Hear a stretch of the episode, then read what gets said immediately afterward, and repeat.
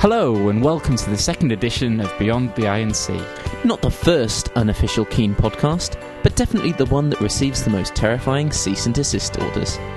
This time on Beyond the INC, We'll be listening in on the latest track to emerge from Keane's third album sessions.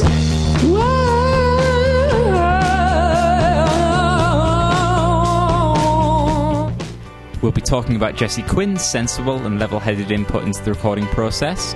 Oh, there's that nice sound that I love so much. And Chris has the shocking scoop on Tim's misbehaviour during the band's Parisian sessions. Not sessions. seen anything you like then, Tim? Well, you know. Need to find some old second hand stuff. James doesn't need to know, does she?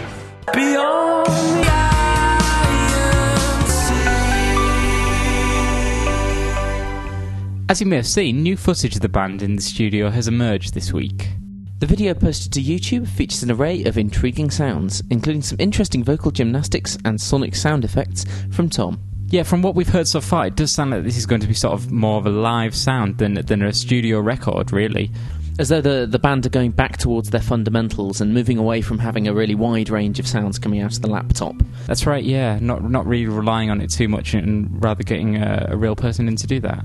So we're looking at getting rid of uh, distorted synths, extra piano layers, uh, Tim's own recorded bass track being played out. Yeah, the, the perhaps moving towards material that can be more easily played themselves live as a band rather than with, with the need of a computer as well. As if they've fired the beloved Apple MacBook. Yeah.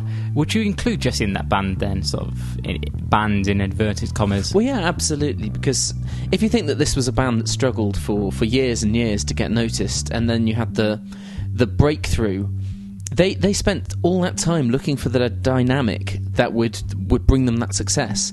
So for them to play with that that sort of that successful unit, it you know they wouldn't be doing that unless they felt there were compelling musical reasons to do it. Hmm. If it ain't broke, don't fix it. E- exactly. For the uninitiated here, we're, we're talking about uh, Jesse Quinn, who's a British musician who's uh, joined the band for new album sessions. And we don't know if that means he's officially the Keane's fourth member. Well, they, they've not they've not confirmed this at all, but so far we can tell that he's been uh, playing bass on some of the tracks, uh, adding his boyish good looks to a studio already uh, packed with testosterone. He's Ooh, you're telling me. but looking at Jesse's involvement from a musicals perspective, I've got to say I'd be a little disappointed if that meant adding Jesse means we lose Tim's bass track. because I, I know you've been a, a huge fan of Tim's bass playing over the uh, over the past few years. Yeah, absolutely. That's right. Uh, I think uh, Andy Green, who produced um, both the first albums, said in an interview, he said, the way that Tim plays bass is like an extension of his piano playing, and it seems to glue the songs together, which I, I totally agree with, I've got to say. and this is one of Tim's bass lines that we're listening to now. That's right, yeah. Can you guess the song? I'm going to say this is this is the last time. Yeah, only because I told you beforehand. That's true. That's true. So, uh, although we haven't actually heard Jesse playing yet, I, I think his style will change the Keane sound a bit. So, my point isn't really against Jesse or his style, it's just that I really like Tim's bass playing. Well, I, I think anyone could understand that. I think the, the feedback to Jesse's appointment online has been somewhat mixed so far, to say the least, judging by the reaction from the uh, the official message board. and and the comments posted uh, below some of the pictures and, and the YouTube videos on the site as well. To be honest, I think it's quite a disgrace that some of the um, some of the people who contribute to the website um, through comments and posting on there to, to come out with comments such as "nothing personal," but I think you're going to ruin Keane. I think that's I think that's appalling, um, particularly when this is. This is not three men who are here in a shop window. This is not three centerfolds. These are three guys who make music. And if they feel that they need to add a fourth person to make that music better, then I certainly don't think any of us have a right to comment on that until we've heard the music that the four men produce. I mean, this is obviously something you feel very strongly about, but I, I've got to agree with you, really. I think you have to sympathise with the guy, really, because he shouldn't have to justify his position in the band if he's in the band or in the studio if he's just working in the studio. I certainly don't think that he has to apologise for it. Absolutely. I mean, we've got to remember that he has been invited by Tim, Tom, and Richard, and you know they, they've produced two pretty good albums so far, actually. So I, I think they know what they're doing on that one.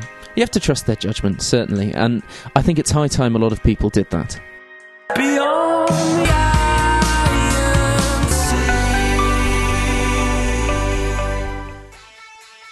Since the first edition of the podcast, we've been inundated with literally several emails about the high quality of work being done here in our squat in West Kilburn. Yes, that's right, Andrew.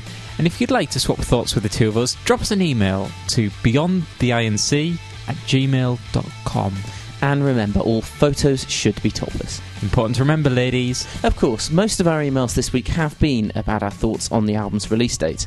Here's one from Martine, who writes I love the cast, guys. Could the new album really be out this summer? She put a really filthy joke in the middle. Um, good question indeed. Um, Chris and I have been throwing some dates around between us, and we've decided to revise our opinions about that. Yeah, I mean, looking back to Under the Iron Sea, uh, my sources tell me that they've finished recording actually uh, around middle of December. It was then mixed a month later, in the middle of January, and yet it still didn't come out until the middle of June. So that's about eight months, I think, uh, between recording and actual release on a, on a nice CD you can take home and, and, and worship and put in your car. And of course, Tom had some, some rehab in the middle there while course, the, the yeah. mixing was going on. We found that out in our, our interview not long back. So, assuming the band is still recording, then it could be at least eight months away. Yeah, so much so that I'm changing my mind from what I said last week and going to go with uh, sometime in February 2009. So, you really don't think there's going to be an album from Keane this year? I'm afraid not. See, personally, we are basing all of this assumptions on the fact that the band are recording at the moment, that we can trust the videos that are posted on the website. Now, there's absolutely no reason why these have to be true. This could be quite a cunning ruse. Um, the band could be off sunning themselves on a beach somewhere. This could be excerpts from recording from, say, two, three months ago. That's an interesting theory, Andrew. So I think we perhaps shouldn't trust everything we hear from the band on the website at the moment. And I'm still going to go for an album in 2008. Perhaps after the summer, but definitely an album this year.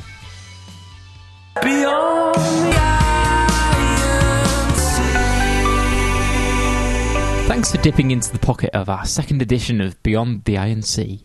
We hope it aroused you as much as it aroused us. In the meantime, send us your emails along to beyondtheinc at gmail.com.